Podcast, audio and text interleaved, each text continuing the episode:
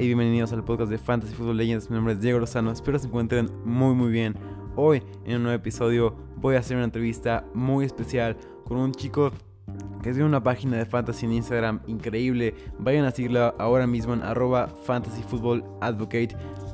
Lo hace de gran manera. Tiene unos, tiene unos, unos, unos posts muy muy buenos que deben, que no se pueden perder simplemente si quieres ser un experto en fantasy, es un must esa cuenta de fantasy porque tiene todo lo que necesitas, todo lo, que necesitas saber. Sus rankings son muy acertados y su información es muy muy acertada, la verdad, de lo mejor que hay en todo, en todo el negocio de, esto de fantasy.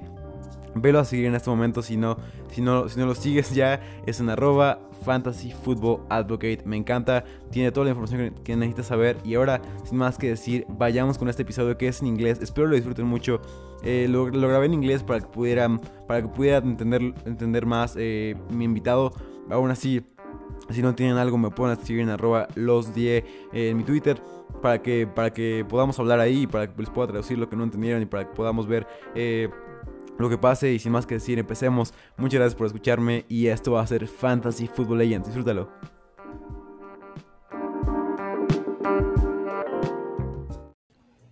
Hi guys, what is up? My name is Diego Lozano and this is Fantasy Football Legends. Normally I do this podcast in Spanish, but today I have a really special guest. Uh, how are you doing, man? Uh, thanks for being here and and, uh, and I, I love your fantasy account. It is one of the one of the the best I love it. And thanks for being here. How are you doing?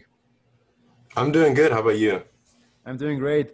So without further ado, let's go with. Uh, I know, I know your guy is Trey Lance. I know you love Trey Lance, a QB from from North Dakota State. Uh, played in high school as QB and safety, uh, and, and he's a really cool quarterback. Uh, please tell me more about Trey Lance and which is the best the best fit for him in football. Okay, so as you said, yeah, he was highly recruited as a safety, um, and then wasn't as highly recruited as a quarterback. Similar to Keenan Allen, if if you remember, Keenan Allen was a five-star safety but a three-star wide receiver. Ended up going to Cal and playing wide receiver. We all know how that turned out.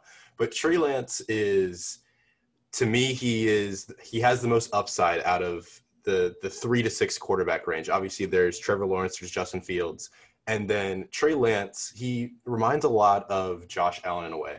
Um, kind of a smaller school. There's the lack of competition, um, the narrative beyond that. But to me, he does need the most development in this class. I think it takes him a good half a season, even a full season if he needs to, because the offense where he's coming from is very simple, if it makes sense. If you watch film on the game, he only makes one or two reads and he does need the right coaching around him in order to get it to be able to process more reads. But once he's able to do that, I think for me the best fit for him is either Carolina or the San Francisco 49ers if he can wait a year for Garoppolo to kind of teach him everything, Kyle Shanahan to kind of get him in this offense. If he can be in Carolina in a mobile quarterback system, I'm all for that. And also uh, San Francisco, if he can learn a year behind – Jimmy Garoppolo, I think that makes perfect sense for him. Yeah, man, I love it. I, I am a 49er fan, so so I love that you say that because I, I love the guy. He's a great, great quarterback, and, and he has developed his explosiveness, speed, and he has a frame density in in become in becoming a true weapon in the field, right? Because he he knows how to how to throw, and, and he has like a real bazooka. We saw a 60-yard throw. I don't know if you remember. I know I don't remember against who, but he had, we saw like a like big throws all over the season, all over 2019 t- season, and, and I love it, man.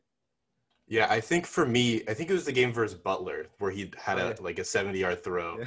Um, he has immense arm talent. He does kind of have like he doesn't really have accuracy issues, kind of like Josh Allen, because you look at the stats, you look at he only threw one interception his entire collegiate career, and you're looking at that like, oh, he doesn't really have inaccuracy issues. But sometimes he kind of makes the wrong reads at some points or he looks at one read too much and doesn't see it open and tries to force it. He thinks his arm can do it. And that's something that NFL coaching can teach him on. So that's something I'm not too worried about. It's something it took Josh Allen two years to go from a 50% completion guy to now he's an MVP candidate and 65%. I think it's a lot like Josh Allen written on the walls. It do, it will take a little bit of time. It's not a Jordan Love type developmental project, but it is a Josh Allen kind of developmental where it'll take him a year to kind of get going and be able to process three or four reads at once. Right, right. I love it. Um, so next question. I know you're a great ex- expert of college, and go follow him right now at Fantasy Football Advocate. It is the great, the the best page on Instagram. I mean, uh, and I love it, man. You know a lot of college, so tell me who is your biggest sleeper for the 2021 NFL Draft? Okay, so I have a few guys. I have obviously as a fantasy football guy, you do look at more like wide receiver, running back, quarterback. And to me, this quarterback class is very weak at the bottom. There's not anyone that I can really see. A name that I would like to throw out is Malik Cunningham. He's kind of a Lamar Jackson light out of Louisville. It's very similar development scheme. However, I don't think he's Lamar Jackson's caliber. But under right system, he could be something. But to me, the biggest wide wide receiver sleeper in this class, he has the highest upside out of anyone not named DeVonta Smith, Jaylen Waddle, or Ja'Marr Chase, and that is Tamorrion Terry out of Florida State. Now, there is a lot of concerns about him. He was he had an, an insane junior year or sophomore year, and then this year coming in, there was high expectations, and Mike Norvell kind of ruined that for him. Um, I think his draft stock he, before the season started, to me, he was a first round pick, and now that everything's kind of shaped out, he didn't really perform this year, and then pretty much just left the team after eight weeks. To me, I think he could go slip into the fourth, fifth, sixth round. And for a team that wants a high upside guy, he's going to fit that mold. And he has before the before the season started, we had a lot of comparisons to his vertical skills being Randy Moss esque. I don't think it's that high. However, like in under a right circumstance, I think similar to a DK Metcalf, similar to I don't know if you remember Dorial Green Beckham, a guy like that. Oh, He's okay, yeah, yeah. Okay. he has a lot of upside. He does have some off the field concerns, so that's why he could even slip a lot in this draft. I don't think he goes second round, but off upside alone, he's a first round grade. However, there's off the field concerns that are going to shoot him down a little bit. If he gets into the right situation where he had he's just able to use his vertical skills, kind of like DK Metcalf in the second round was just able he he has immense vertical skills. To me, if Tamorrion Terry ends up in a situation like that, I am all for it, and he is by far my biggest sleeper in the 2021 draft. Right, hundred percent, man. I, I have uh, it is not like a big sleeper like yours, but like I love Rashod Bateman, and I think people are sleeping on him because he's like uh, arguably one of the best route runners in college, and with either uh, his shake or size, he can beat you. And also a guy I love is Roger McCreary, the cornerback of Auburn. I don't know if, if you like him also, but I think he's a great, great guy. Uh, like I love, I love uh, watching him every time I, I can, I can watch Auburn. And what do you think of Roger McCreary? Do you think he'll he'll make the cut? Um, I haven't looked into because I did have um, I have a post coming out in about a week and a half. That's my top 100 prospects, and I didn't really look into him a little bit. Um, the guy that I was gonna say for corner is um, the corner out of uh, South Carolina. I don't remember his like how Oh, to yeah. say his last name. For It's is it's Israel uh, Amukumuku or something or something like that uh, yeah. but he he he does have he obviously went up against the the wide receiver two on each team so that's something that could could kind of fault him but i'm a big fan of him i haven't really ro- watched a lot of roger mccreary but as you said with rashod bateman he reminds me a lot of davante adams and how they get separation they're solid route runners at at their size is what really because obviously wide receivers you expect kind of like Justin Jefferson where they're kind of nimble and that's how they get their separation. Yeah. But these guys use physicality and route running. And also R- Rashod Bateman has really good hands. I think the second best hands in this class outside of Ja'Marr Chase. Yeah, yeah, I love it. And also, what do you think about uh, Elijah Moore, uh, who separates well against man coverage? He has a great combo of speed and quickness, uh, and allows him to great to have to have a great ability to accumulate yards after the catch. What do you think of Elijah Moore of out of Ole Miss? Yeah, so Elijah Moore is a guy that he wasn't getting any credit until about a month ago. And I'm starting to I'm starting to enjoy the hype that's coming around him. To me, he's I wouldn't say a light version, but he is a lot like Rondale Moore. Uh, Rondale Moore, they have a lot of yards after catch ability. They have they have the collegiate breakout age. They have what you want to see out of like a slot wide receiver because I think Elijah Moore pr- projects to be a slot wide receiver similar to Rondale Moore. But to me, Elijah Moore, he's starting to like.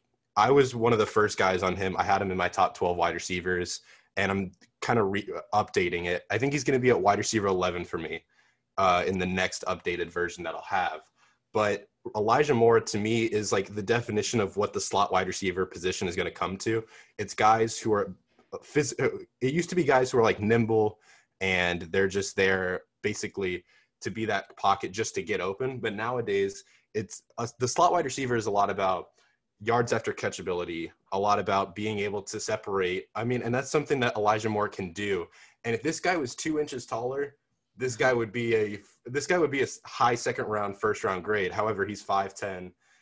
Rondale Moore is five eleven, so it's like, what do you value at the slot position? I think if he ends up in a situation, he's almost like he's not as fast as Brandin Cooks, but a, uh, but kind of a guy like that. He's a, a, reliable target who is a little bit on the smaller side, but he's able to route run very well and is able to operate out of the slot and also on the outside, which is something he did at Ole Miss. Yeah, I love it. And what do you think? Like, do you think it's possible that we have Elijah Moore, Brandin Cooks, Deshaun Watson? What do you think in Texans? That's that's going to be interesting because the Texans are a mess right now. They don't have a first or second round pick as a Dolphins fan, I'm ecstatic because that means they they came to us. But it, it's it's interesting to see because I think Will Fuller's free agency status is going to be an interesting thing. Um, I think they're if they're keeping Deshaun Watson, they're going to either have to sign Will or re-sign Will Fuller, or maybe even get a guy like Allen Robinson. I do like Elijah Moore there. I think as of right now, I've done a few like two or three round mocks, and a, a spot that I love for Elijah Moore is the New Orleans Saints. Obviously, we don't know their quarterback situation. That's something that we need to keep keep into um, effect. However, Elijah Moore is a guy who can operate in the slot. He can operate on the outside if he needs to be. Um, and I think he's he's very similar to Brandin Cooks. So I do I do think he fits in the Texans scheme. I don't know if he'll be available at round at the third round. That's the thing that I'm seeing Elijah Moore is shooting up draft boards. So I think it's a possibility he could even go round two. Similar to Kadarius Toney, their speed kind of can get them drafted a little bit higher than what we expect them to be. However, I'm I'm a huge fan of Elijah Moore, and I think he to me he has a third round grade, and he's the top 12 wide receiver in this class. So any uh, any team that takes him is going to retain value for him. Yeah, 100%, man. Uh, next question uh, is also about sleepers. Who is your biggest sleeper for 2021 in the NFL, like for fantasy? Okay, so I've, I I have thought about this a lot because it's something that obviously you, you, look at 2021 and you're like, wow, it's eight months away before the se- fantasy football season even comes around. But to me, Courtland Sutton is a guy that I've really kept my eye on throughout this process. I mean, there is the the torn ACL effect However, if you look at this team, Tim Patrick, uh, he's a free agent th- this next offseason, and I assume he's not going to be with the Broncos anymore because he might demand too much money. However, Tim Patrick in fantasy football in PPR formats was wide receiver 28 when Courtland Sutton, like after Courtland Sutton went out.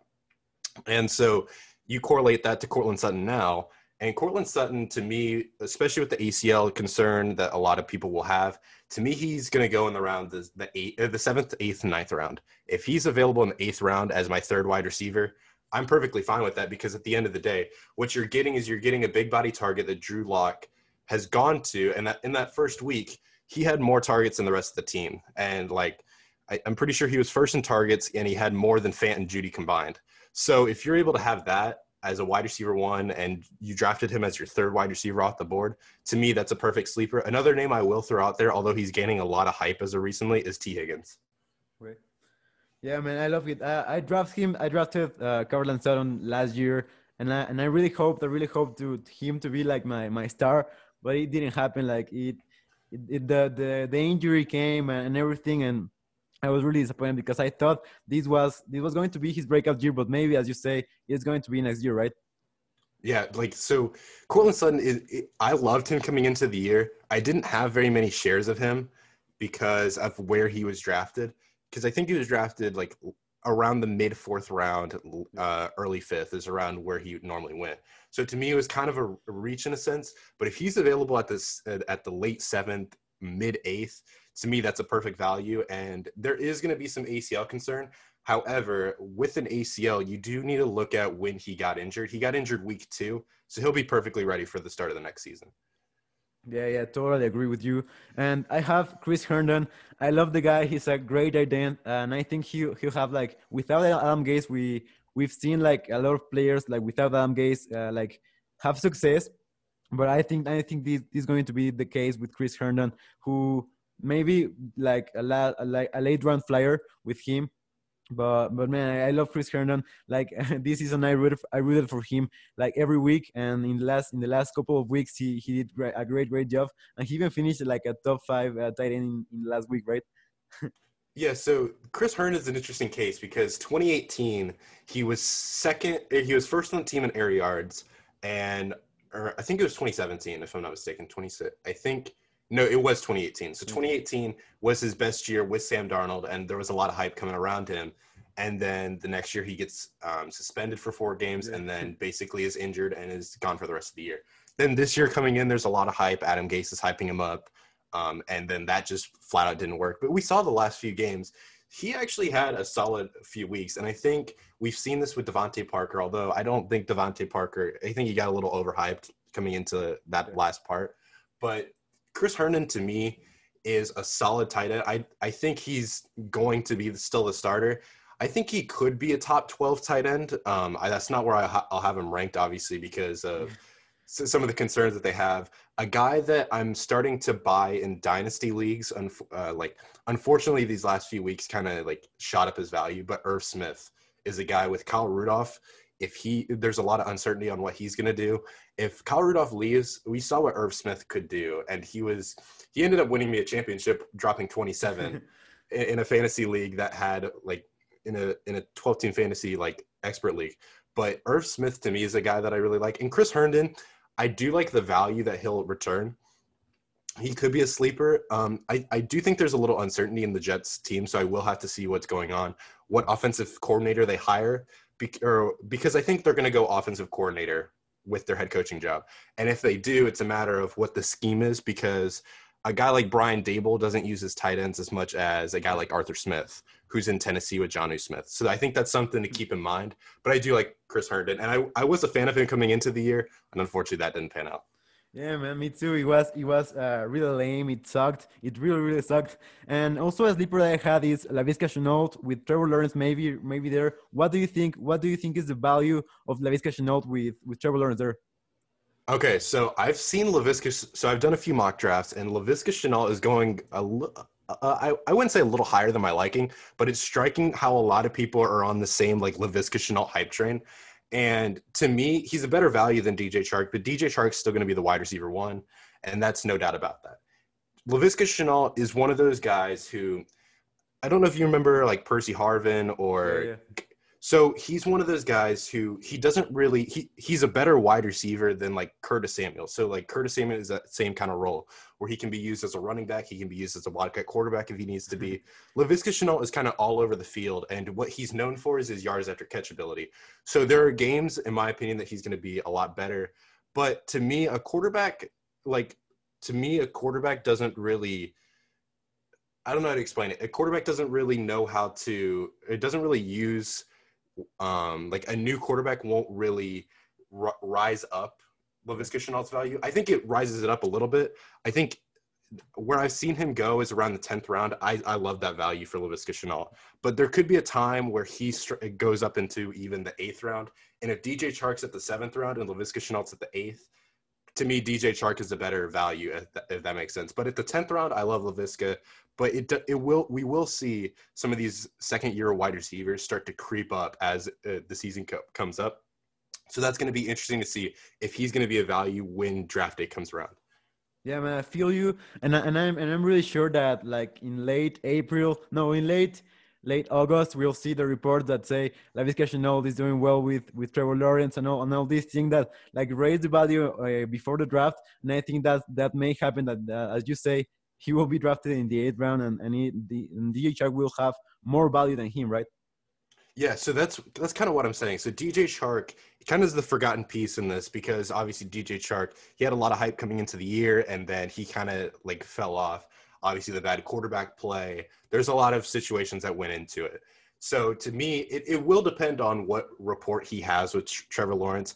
Obviously, if he doesn't have a great a great report with him, and if they draft another wide receiver, maybe that value is not there. But like, let's say for example, they have a solid wide receiver core in Chark Shenault, Keelan Cole, um, just to name a few, and even Dede Westbrook, who's uh, who's not used.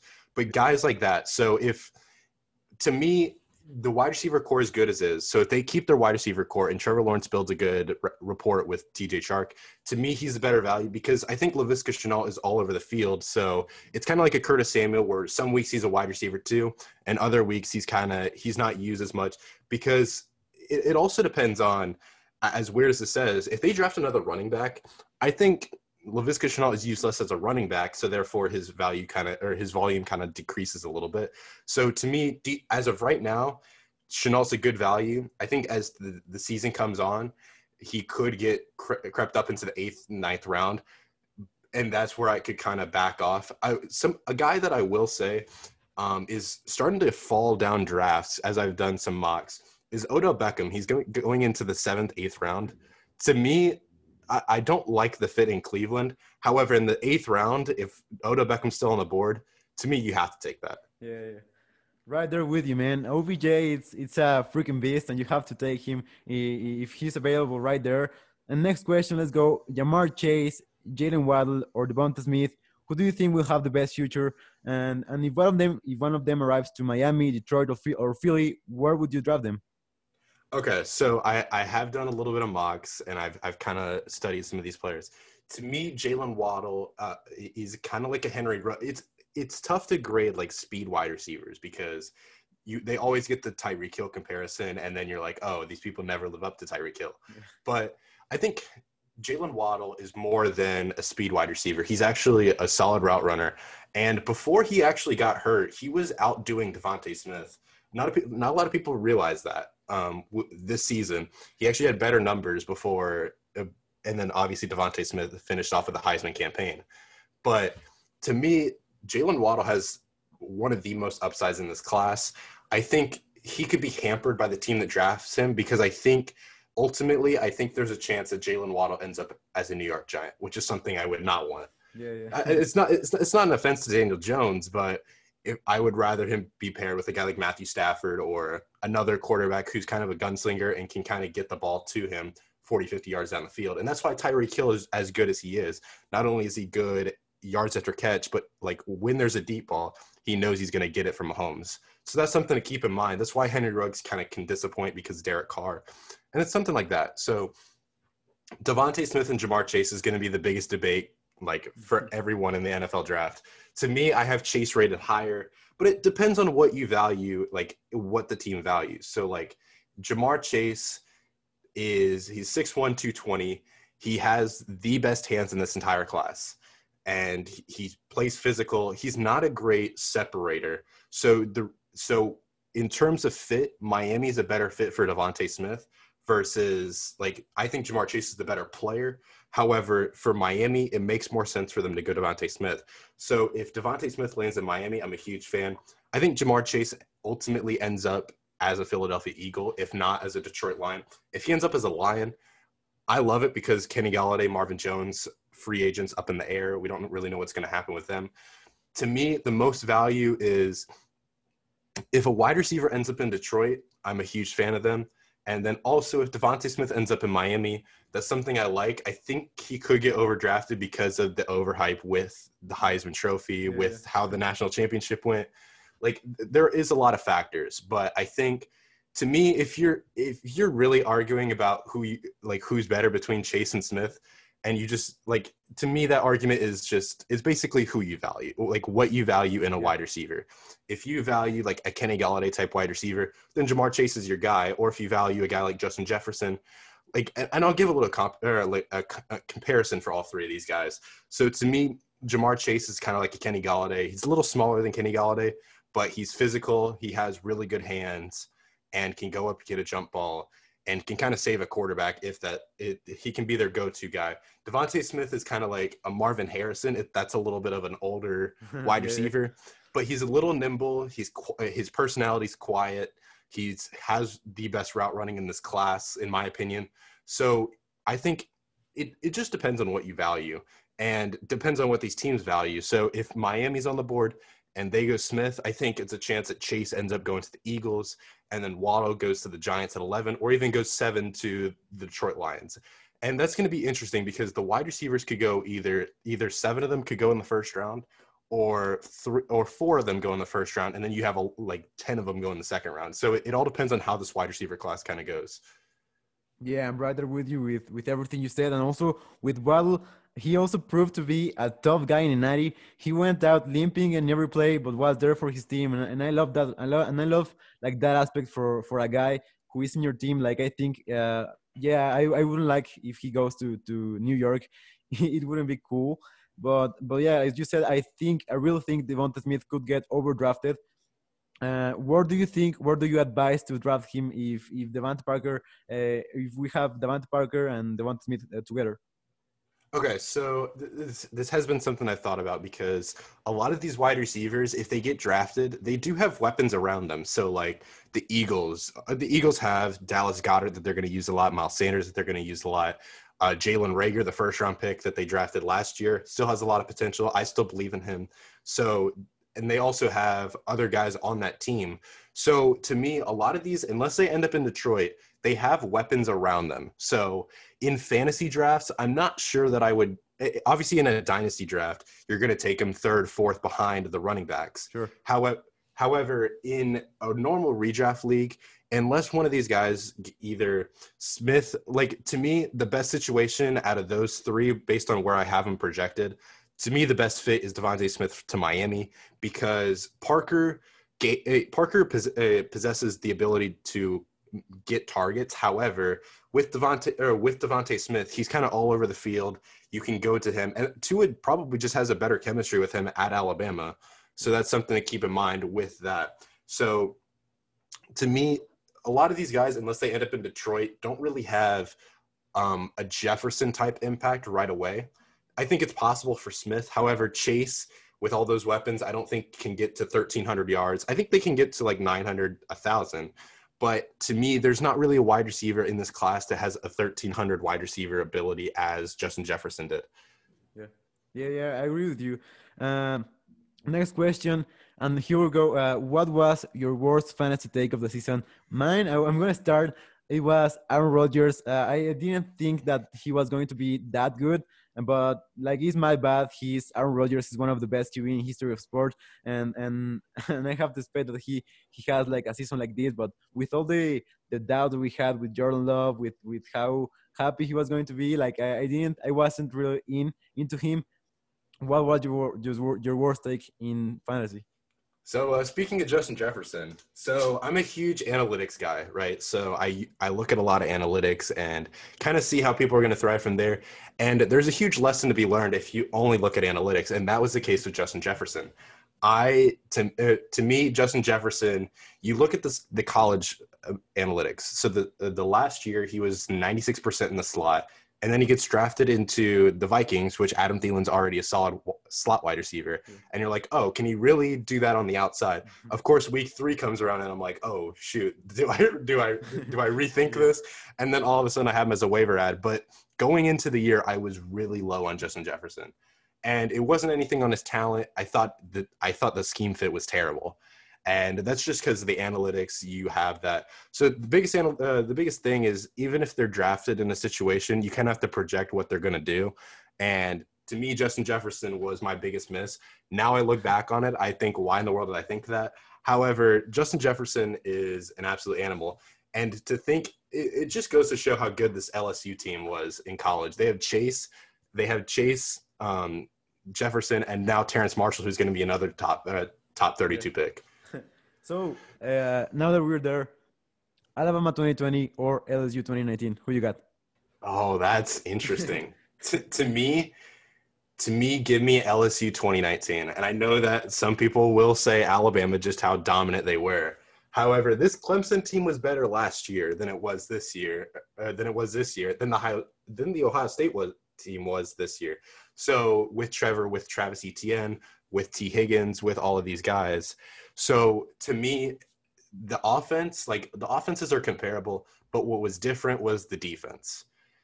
To me, they're in LSU. They had two first round corners. They had a linebacker who's going hmm. who went in the first round with Patrick Queen. They had also an edge who went first round. I think I'm, I'm pretty sure I saw a stat where eight of their guys went in the first two rounds last year. And then obviously you now have Chase, you have Marshall going in the first round. Like they had a lot of guys who just consistent there. And the defense is where it really sticks out to me. Like Alabama's team struggled against Florida. Florida put up 45 points on them, around 45 points. And most of the time, you didn't really see that uh, with LSU. So I think to me, they're comparable on the offensive end. You might even give the edge to Alabama if you wanted to, but on the defensive side is where LSU really won that for me.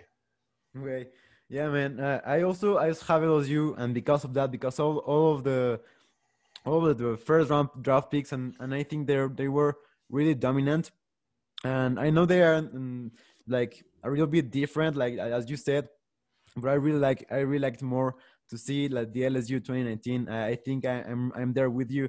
Um, we got next question, and it is a fantasy question. Which RBs would you rank above Jonathan Taylor for the fantasy football draft? So that is interesting. So Jonathan Taylor, there there is a little uncertainty with him, but you know what you're getting, and especially that last game is really going to rise him up the ranks. So people are going to either be really high on him, or they're going to say, "Oh, he's going to get overdrafted, and he might even go second round." To me, the guys that I would take over him, and, and we kind of went over this in a little bit of a question, um, is so basically you have the top four running backs in Cook, or CMC obviously one, Cook, and then uh, you obviously have Barkley, um, why am I thinking? Kamara, Henry, Davante Adams, Nick Chubb, Travis Kelce. That's it. That right so to me, after that, there's a cutoff. To me, you could go Ekeler over Taylor. I think that's a possibility that some people would do. To me, if Marlon Mack isn't there, I think that's a determining factor between those two. I think Marlon Mack could end up in a scenario almost like Seattle with Carlos Hyde, something like that. So if Marlon Mack resigns, to me that diminishes Taylor. But to me, he's my number nine player in the as of right now in the big board. Um, the only guys that I would take ahead of him are obviously the tight end Travis Kelce and then Davante Adams and then those running backs after er, right after. Yeah, me too. And I, and I love I love like the way they're using them. They're using him because they have uh like I think it's a really similar of what the Titans do with Derrick Henry and uh McNichols. Uh, and they, they do like a similar thing with Hines and, and and and Jonathan Taylor. I think it's similar thing, and I think that if if like it is more like a game script scenario where you can have like uh, Jonathan Taylor having a, a, huge game of 200 yards, or if the Colts are losing, have uh, only 50 yards, right? Like that is the main concern that you have with Jonathan Taylor, like the game script, and that's why you you would rank like a, lot like those players before Jonathan Taylor, right? Yeah, so Jonathan Taylor, it's an interesting case because he's some t- like in a negative game script, he's still out there on the field. Nyheim Hines is a better pass catcher and is better like in the receiving game, but it's not like Henry, where Henry sometimes just gets taken out of the game when they're down by a lot of by a lot of, by a lot of points. McNichols comes in, Darrynton Evans comes in, these other guys come in. So the the difference between the two, obviously, Derrick Henry's a better runner between the tackles, and that's something we're not denying. However, Jonathan Taylor is he's going to get mo- majority of the run work, and it, especially he's learning to trust his blocks, which is something that he didn't do at the beginning of the season. I was at the forefront of looking at it and I was like, his vision might be as bad as like you look at the film and JT is just not doing, he, he's not trusting his blocks. He's just trying to go around, but he's starting to learn. And obviously those last few weeks look really good. So to me, Jonathan Taylor is a Derrick Henry kind of sense. However, he's still going to be using the passing game a little bit. And it's almost like, I'm trying to think of a good way to put it. It's almost like a Kenyan Drake in a sense where it's not really Jonathan Taylor's isn't a like a big bruising back. They they he does go to the outside a lot. He doesn't like he fights for extra yards, but he tries to bump everything to the outside. So it's almost like a Kenyan Drake more so than a Derrick Henry. But he's a solid pass catcher, and we kind of saw it in the, the, Texans game, the Jags game. He I think he caught two passes for I think 60 yards and a touchdown it, they'll disrespect him as a pass catcher, like some teams, because if Nyheim Hines is on the field, then they're passing because obviously he's out there for a reason. But Jonathan Taylor is a solid pass catcher and can be involved in that game as well. I think Nyheim Hines is the only guy that's going to take work from him. However, Jonathan Taylor is good enough to take some of the passing uh, from take some of the passing from him. But Derrick Henry ne- usually never gets like one to two targets a game. I think that's something Jonathan Taylor can get each week. Yeah, I'm right there with you. And and we saw like all season, like he had only two drops, and in, in that wild card, he had two uh like two really awful drops, and and it was like really bad and really it sucked a, it sucked a little bit because like I love Jonathan Taylor and I and I was like a little bit disappointed of what of those drops because all the season he he performed as a good uh, receiver and and and there and then in, in the wild card round super wild card round as as they said um like he was different right yeah, he was. He's he's uber talented. He's uh, talent wise out of the last few running back classes. To me, he's number two. I know a lot of guys who would have him number one. I have D'Andre Swift talent wise as a better running back. I know there's some people that'll disagree with that, but Jonathan Taylor has shown to be a good receiving back when he needs to be. He's not the best one by no means, and I, Nyheim Hines is there. Nyheim Hines is one of the best pass catching backs in the in the NFL. So it's not a knock on Taylor. Nyheim Hines is just going to be involved there, but it's something where this offensive line is insanely good. Like that's something that we also need to keep in mind with Quinn Nelson, with Braden Smith, with Mark Glowinski. This is a top five offensive line. So if he's being able to trust his blocks as a, t- as a top five offensive line and is able to get at least two targets a game, that's something that I'm a huge fan of, and that's why I would have him as my ninth overall or ninth overall player. Um, do I think it, in in Dynasty I would have him as a top five running back? Yeah, me too. Uh, he's a he's like no doubt a top five running back in Dynasty, right? Because all, all the future he can, he can have, and we all, of course we have to like to deal with the fact that Hines is there, and and and I'm not complaining about that because I I love the way Hines is a really cool uh, passing back, uh, and I, and I really I really love that. Also, um, next question in this in this in this divisional round, here comes the the revenge game for Kareem Hunt. Can we expect big things, or or what do you think uh, will Kareem Hunt do? Uh, so that's it, it's an interesting thing because obviously it's a Kareem Hunt quote unquote revenge game, but Nick Chubb's still the running back one. So at yeah. the end of the day, how much do they really use him? That that's something that it, it'll be interesting to see.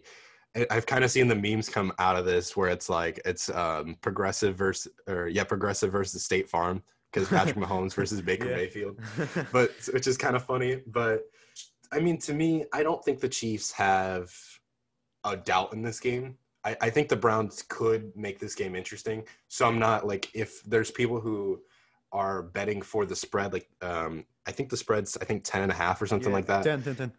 Okay, so if the spread's at 10, to me, it could be a trap. Um, I think the Browns could keep it close. Um, they've had a lot of their defensive pieces out for most of the season. They're for the most part back. Um, they didn't even have their head coach last week, so that's something to keep in mind. So to me, I think it'll be a closer game than people realize. But I think the Chiefs walk out of this game completely well. Kareem Hunt could have a solid game, and I think he'll be used more in the passing game. Um, I like out wide. I think he'll be used more than normal because I think they're going to be down by a little bit fast. So, like, if they're down 14 0, we even saw this in the Baltimore Ravens game. Kareem Hunt was used so much because they kept on being down in game in the game, and it kept on going that way. So Kareem Hunt's just going to be used as a slot wide receiver at, at that point. So if a game goes like that, then Kareem Hunt's going to put up massive stats um, in the receiving game. However, I don't think it's go- a quote unquote revenge game with a win. I don't think that happens. Yeah, yeah, yeah. Me too. And and yeah, as you say, I love uh like there are there are a lot of things that I love, but the thing that I love the most is to see Kareem Hunt uh, lined up at wide and receiving a ball. Like we saw it in that Monday Night Football against against the Ravens. That like for me the best Monday Night Football of all of all the season. Like we saw that Kareem Hunt was lined up a lot, and I, and I, I don't know why uh, like this didn't happen a lot. You no no no due respect to Donovan Peoples Jones, but but I love to see Kareem Hunt like line up, and and also uh, Kansas City has given up like a lot of yards, uh, receiving yards, running backs. I think it's like 800 or something like that, and I and I really think that the Browns will be losing, so they will use like Kareem Hunt a lot to to like to for, because of the game script, right? Yeah, so the game script is going to be a huge thing because I mean, if we did not expect the Steelers to go down 28 to 0 in a game. so like if if that happens or the Browns jump up 14-0, then this is a completely different ball game. However, if the game goes how we expect it to go, the Chiefs are going to be up a little bit um, as the game goes on and that'll force Kareem Hunt to be used more and more as we saw in the Baltimore Ravens versus Browns game where he was lined up out wide. And I think the more interesting thing here is – Kareem Hunt is a good wide or a solid wide receiver. They've seen the potential in Donovan Peoples Jones. He's not he's not a top wide receiver by any means. He has a lot of athleticism, a lot of uh, athleticism, a lot of potential. Reminds me a lot of kind of MVS in a way. Um, all athleticism. You're just hoping that he has hands. Yeah. um, Rashard Hig- Rashard Higgins. I think it's more of an interesting thing of this team has played so well without Odell Beckham. Do they trade him? Like that's kind of the the thing that I've kind of thought about as as a Cleveland person who's kind of watched this game, they look better on the field without Odell versus when they do on uh, with him on the field. Yeah, and I think that like the, main reason is that they're forcing like a lot the like all the team is forcing to, to give the ball to Odell Beckham, and when he isn't there, like all all the game like is more uh like it's like it's easier to play without Odell Beckham Jr. But like OBJ, I don't know why uh, people like disrespect him like that that much, but like I think he's a great wide receiver. Of course, he's not like uh, a top top top tier like tier one, but I think he's a really solid wide receiver, and I think uh, like the Browns should keep him, right? what do you think? Yeah, so it, it, depends on how they view their team. It, it, realistically, if I'm the Browns and I see like my metrics, because I'm pretty sure there was a post. I don't know what post it was, but their numbers with and without Odell Beckham on the field are striking. So if you can get like if somebody's offering you a first round pick for Odell, take that because like yeah. that first round pick is going to help you a ton. However, I don't expect them to get a first round pick. So if it's like if the most someone's offering them is a third round and a player, to me, I would keep Odell. Um, and he's a top talent. However, the way that this offense works with Kevin Stefanski, they don't need like they don't need to force the ball down the field, and that was an issue with Odell. Now, can they do that with Odell next year?